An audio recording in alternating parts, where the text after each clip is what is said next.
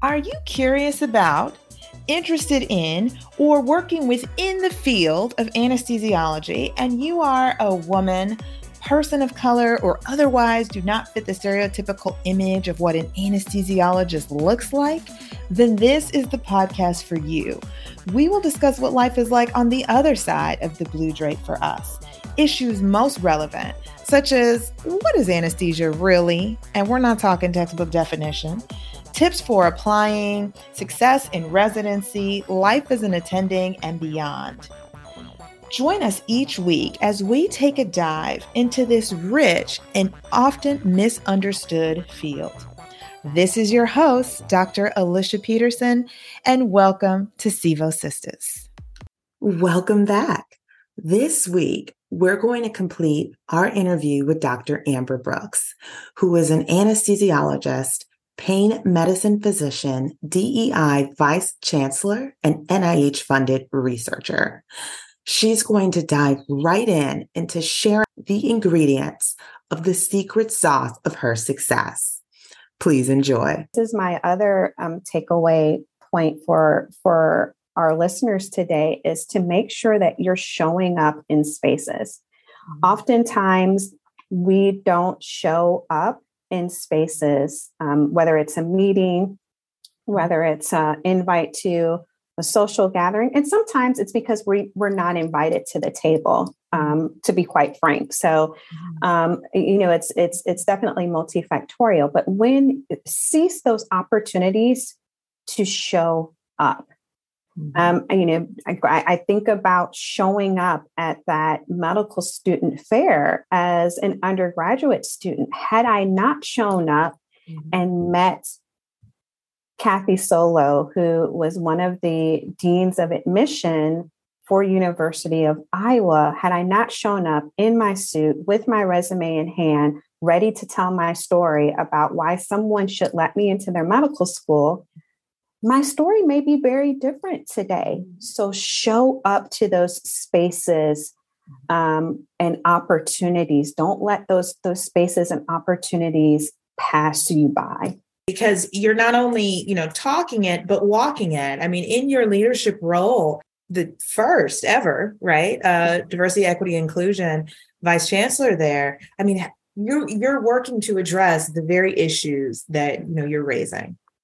Absolutely. So, you know, um, I'm sure this is was happening at a lot of different institutions across the country, um, academic medicine and otherwise. But you know, 2020 was a pivotal year um, for us in history, um, marked by um, the death of uh, the death and murder of George Floyd.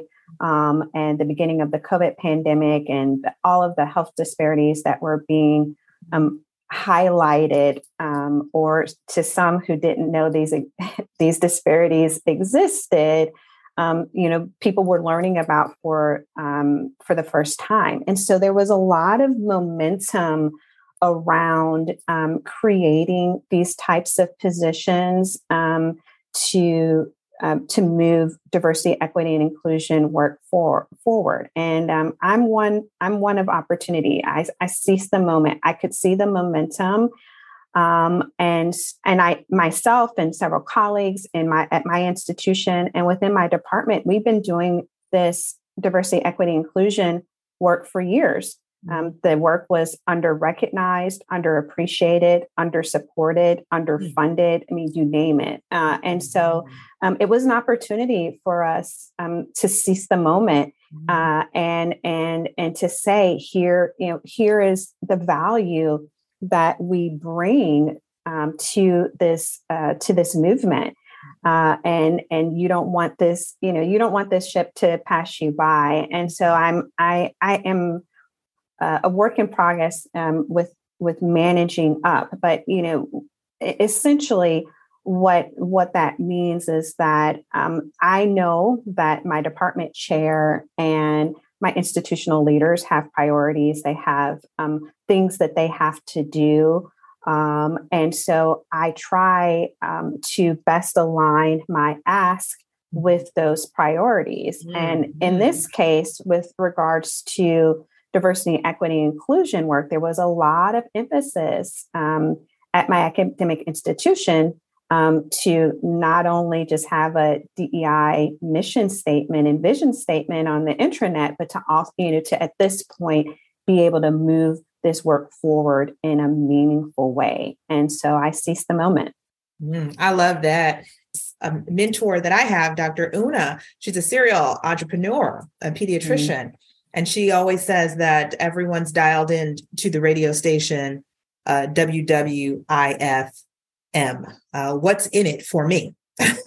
and so, absolutely, you taking your your you already were primed, already doing this work, and mm-hmm. packaging it in the language of the folks you want to support it. Right. It. I mean, there's no way.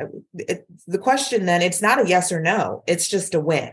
Right. Right. Um, because you've already laid out what needs to be done and you put it in the language right you aligned it with the higher organizational goals and so you already won and absolutely absolutely i mean and that's just you know being being strategic um, about um, moving the work that you're passionate about um, moving that work um, forward.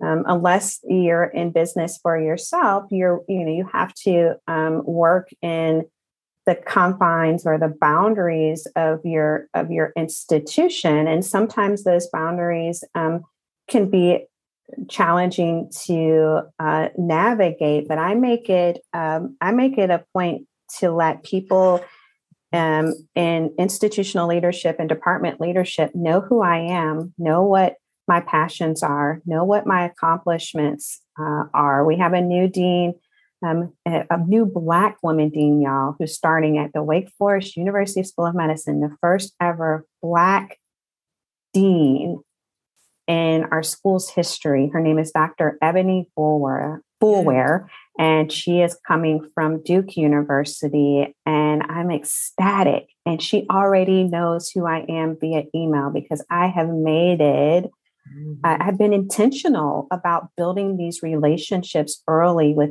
people who sit in positions of influence or and power they need to know who you are they need to know what you're what you're passionate about um, and once i get to know her and where her priorities align i am hoping that there'll be some overlap mm-hmm. and uh, opportunities for me to move this work forward maybe even at a bigger uh, on a bigger platform so um, relationships are so um, important. People, you have to be visible as African Americans or underrepresented minorities in medicine. It's very easy for people not to see us, um, especially if we're not showing up, especially if we're not being proactive about letting people know who we are.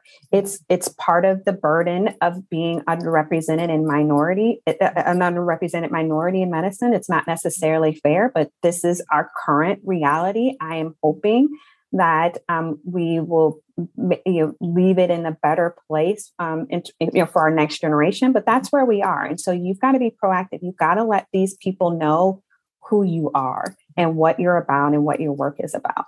Absolutely. And it's also critical for us to acknowledge our worthiness for being seen and heard.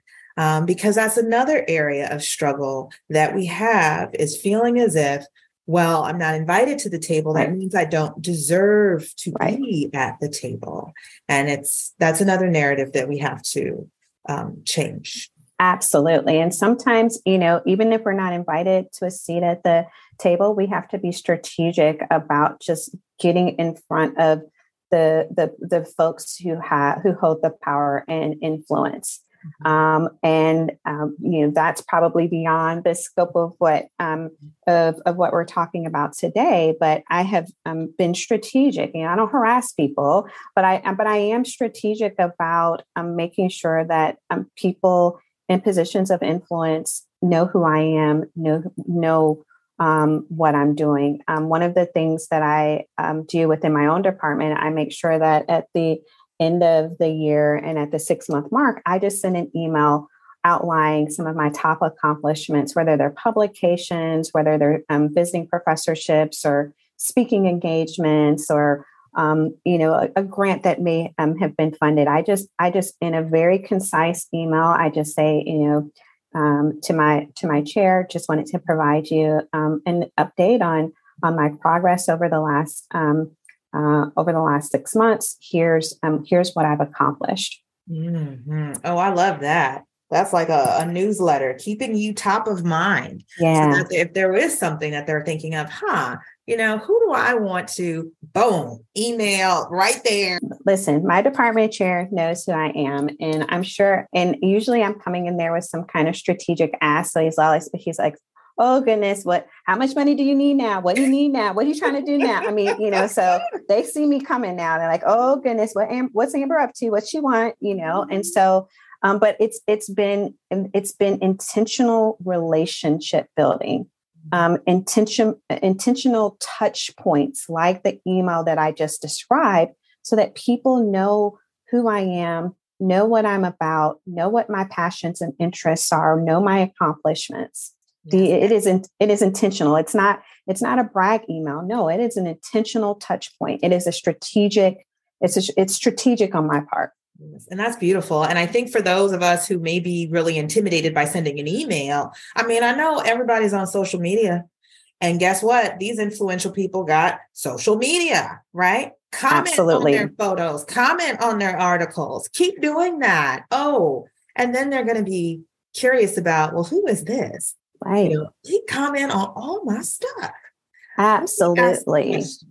Absolutely. I think social media um, can be a wonderful tool um, for um, um to leverage, uh, to expand um, and share and disseminate your work, um, your accomplishments, your passions. Mm-hmm. Yes. Oh, that's I love that. That's beautiful. I really appreciate what you've expressed about that relationships um, relationships in the forms of you know the mentorships the sponsorships um, and and really putting yourself out there. Yeah i mean so you know i met with um, two mentees for lunch yesterday and one is in medical school and she's in her first year and she was really nervous about getting her uh, semester grades back and had already talked herself out of potentially quitting medical school if she had not passed um, her semester. Um, she is in a pretty intense program, as all medical school programs um, are, but she's um, uh, at a place where she's training um, and feeling pretty isolated, mm-hmm. um, and and so was hadn't gotten her grades back, but was already thinking about walking away if she didn't pass, and so.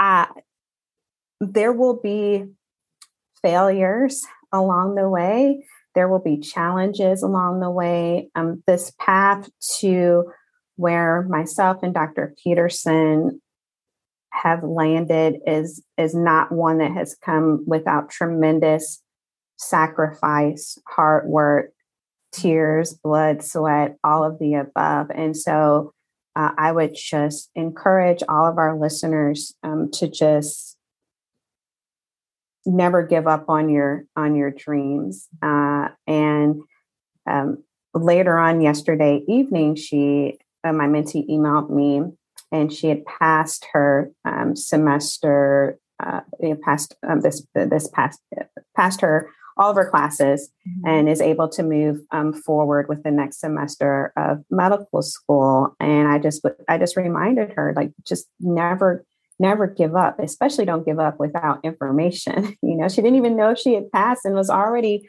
talking herself out of out of her dreams mm-hmm. um, and her her path uh, to get to where she is has been has been a role role uh, least traveled as well. She applied to medical school several times and and finally um, got in. And so just had to remind her of how far she's come and just to not give up on um, her dreams. Um, you know, in terms of just kind of bullet points, just making sure that you that you show up, taking advantage of opportunities, um, whether that be um, a recruitment fair or a mentoring opportunity.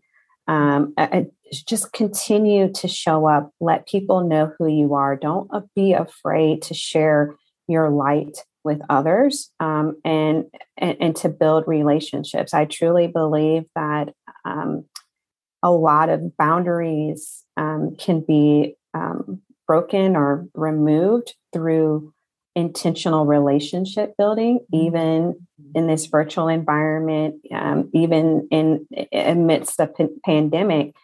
Um, there is still a relational component um, to the work that we do, especially the work that we do in medicine. I mean, that's what it's, we, we build rapport with patients and patients' families.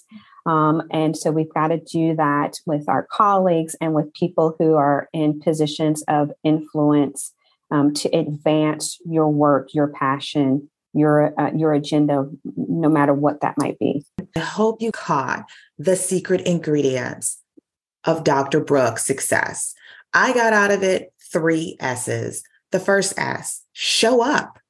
Show up to the conferences, even though you might not know anyone, even though you might be the only medical student, resident, attending anesthesiologist there. Show up, go to that meeting, sign up to give that talk, show up to your division chief's inbox, to your program director's inbox, letting them know what you're up to, what your interests are. Show up on social media those people you want to connect with are out there. And all it takes is for you to take a little initiative and just show up. The second S I got was seizing the moment. Dr. Brooks, she laid the groundwork to become the DEI vice chancellor long before she received the position. She was doing the work, has a catalog of work. How can you best prepare yourself to seizing the moment? Start now, identifying the, the projects you want to participate in, uh, the write ups you've done. Start writing now, start connecting now with groups that are doing the things that you would like to do because an overnight success, folks, that takes 10 years. No such thing as an overnight success. Third S, stay the course. Dr. Brooks gave the example of her mentee who worked so hard to get into medical school.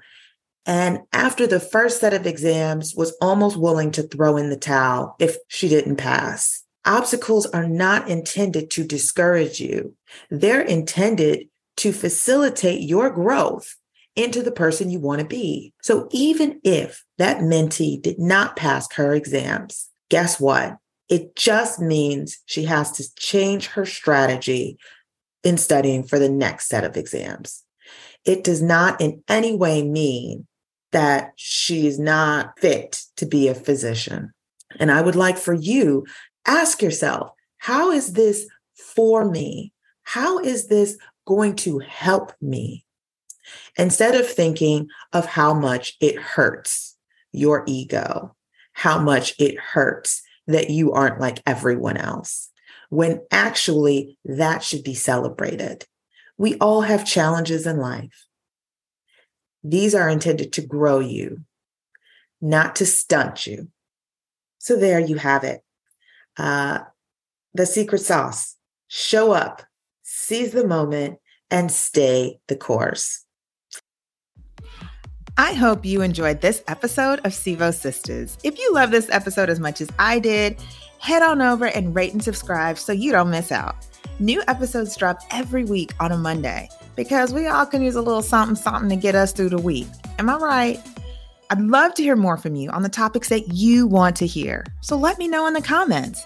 This is Dr. Peterson signing off. See you next time.